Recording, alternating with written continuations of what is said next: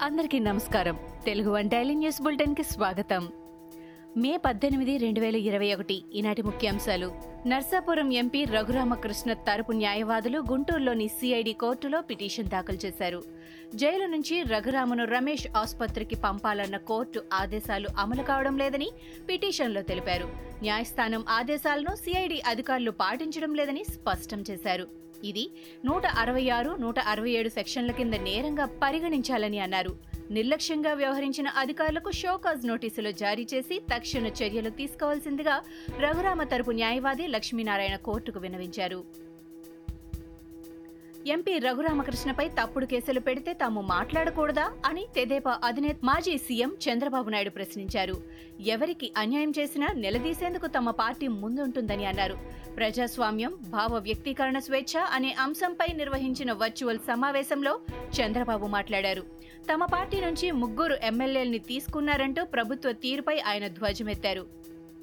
అధికారులు హద్దులు మీరి ప్రవర్తించడం సరికాదని చట్టానికి లోబడే పనిచేయాలని సూచించారు. చట్టాన్ని చేతుల్లోకి తీసుకున్న అధికారులు కూడా శిక్షార్హులే అవుతారని చంద్రబాబు అన్నారు.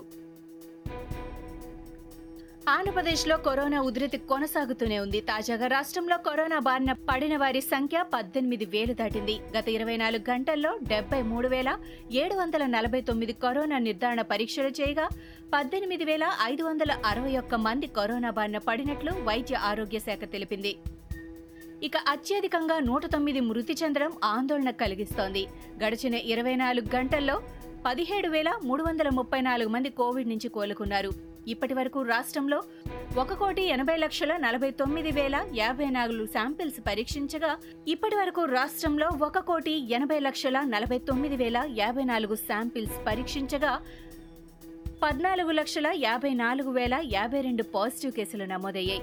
ప్రస్తుతం రాష్ట్రంలో రెండు లక్షల పదకొండు వేల ఐదు వందల యాభై నాలుగు యాక్టివ్ కేసులు ఉండగా కరోనాతో బాధపడుతూ తొమ్మిది వేల నాలుగు వందల ఎనభై ఒక్క మంది మృత్యువాత పడ్డారు. ఏపీలో కరోనా కేసుల ఉధృతి దృష్ట్యా కర్ఫ్యూను రాష్ట్ర ప్రభుత్వం పొడిగించింది. ఈ నెలాఖరు వరకు కర్ఫ్యూను పొడిగిస్తున్నట్లు వెల్లడించింది. ఉన్నతాధికారులతో సీఎం జగన్ సమీక్ష అనంతరం కర్ఫ్యూ పొడిగింపుపై ప్రభుత్వం నిర్ణయం తీసుకుంది. రాష్ట్రంలో ప్రభుత్వం సారీ రాష్ట్రంలో కర్ఫ్యూ విధించి పది రోజులే అయిందన్న సీఎం కర్ఫ్యూ నాలుగు వారాలు ఉంటేనే సరైన ఫలితాలు వస్తాయని వెల్లడించారు.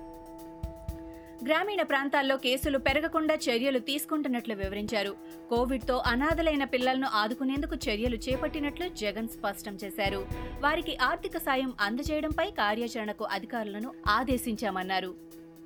రాష్ట్రంలో కోవిడ్ పరిస్థితులపై తెలంగాణ సీఎం కేసీఆర్ సమీక్ష నిర్వహించారు.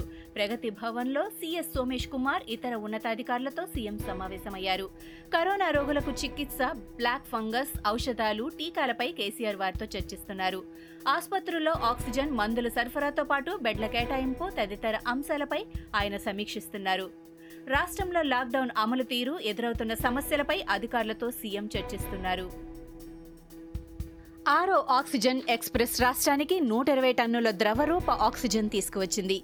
ఒడిశాలోని కళింగనగర్ నుంచి రైలు సనత్ నగర్ కంటైనర్ డిపోకు చేరుకుంది. అందులోని ట్యాంకర్ల నుంచి పైపు ద్వారా లారీ ట్యాంకర్లలో ప్రాణవాయువు నింపి ఆసుపత్రులకు పంపించారు.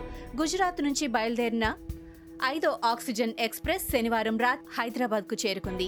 ఈ కంటైనర్ ఆక్సిజన్ ఎక్స్ప్రెస్ రైళ్ళు గంటకు అరవై కిలోమీటర్ల వేగంతో ప్రయాణించి తెలంగాణకు చేరుకున్నాయని దక్షిణ మధ్య రైల్వే తెలిపింది. కోవిడ్ పై పోరుకు కోవిషీల్డ్ కోవాక్సిన్తో పాటు భారత్లో అత్యవసర వినియోగానికి అందుబాటులోకి వచ్చిన స్మూత్నిక్ వి వ్యాక్సినేషన్ డ్రైవ్ ప్రారంభమైంది. దీనికి సంబంధించిన సాఫ్ట్ లాంచ్ను అపోలో హాస్పిటల్స్ ఆవిష్కరించింది.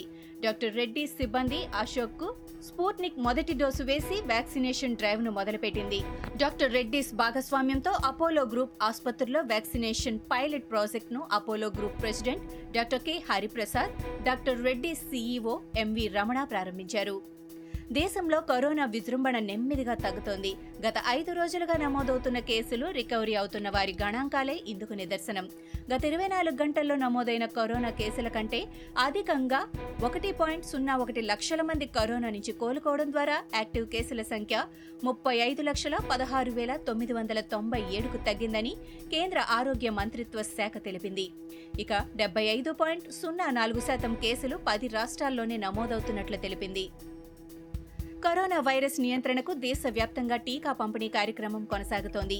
కోవిడ్పై పోరాటంలో భాగంగా జనవరి పదహారు నుంచి దేశవ్యాప్తంగా చేపట్టిన వ్యాక్సినేషన్ డ్రైవ్లో భాగంగా దేశవ్యాప్తంగా పద్దెనిమిది కోట్ల ఇరవై తొమ్మిది లక్షల ఇరవై ఆరు వేల నాలుగు వందల అరవై డోసులు పంపిణీ చేసినట్టు కేంద్ర ప్రభుత్వం వెల్లడించింది.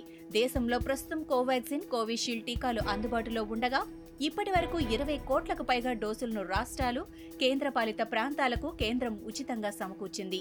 వీటిలో పద్దెనిమిది పాయింట్ ఏడు ఒకటి కోట్ల టీకాలు వేస్టేజీతో కలిపి పంపిణీ జరిగిందని ఇంకా రెండు కోట్ల డోసులకు పైగా వ్యాక్సిన్లు ఆయా రాష్ట్రాలు కేంద్రపాలిత ప్రాంతాల వద్ద పంపిణీకి సిద్ధంగా ఉన్నట్టు కేంద్రం స్పష్టం చేసింది.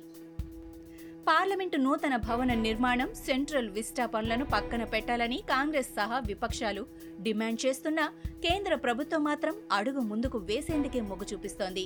ఈ రెండు ప్రాజెక్టుల పనుల్ని వేగవంతం చేసి రెండు వేల ఇరవై రెండు డిసెంబర్లో శీతాకాల సమావేశాలను కొత్త భవనంలోనే నిర్వహించాలని భావిస్తోంది. వచ్చే ఏడాది గణతంత్ర దినోత్సవ కవాతును కూడా పూర్తిగా మెరుగులు దిద్దిన సెంట్రల్ విస్టా ప్రాంతంలో జరపాలని కేంద్రం కృత నిశ్చయంతో ఉందని సంబంధిత అధికారులు వెల్లడించారు. ఇవి ఈనాటి ముఖ్యాంశాలు. మరికొన్ని ముఖ్యాంశాలతో మళ్ళీ రేపు కలుద్దాం. ఈ షోని క్రమం తప్పకుండా వినాలనుకుంటే మీరు ఈ షో వింటున్న ప్లాట్ఫామ్లో కానీ లేదా Google podcast Apple podcast Gaana మరియు ఏ ఇతర పాడ్కాస్ట్ యాప్లోనైనా సెర్చ్ చేసి సబ్స్క్రైబ్ అవ్వండి. కొత్త ఎపిసోడ్ వచ్చినప్పుడు మీకు అప్డేట్ వస్తుంది. అంతవరకు సెలవు నమస్కారం.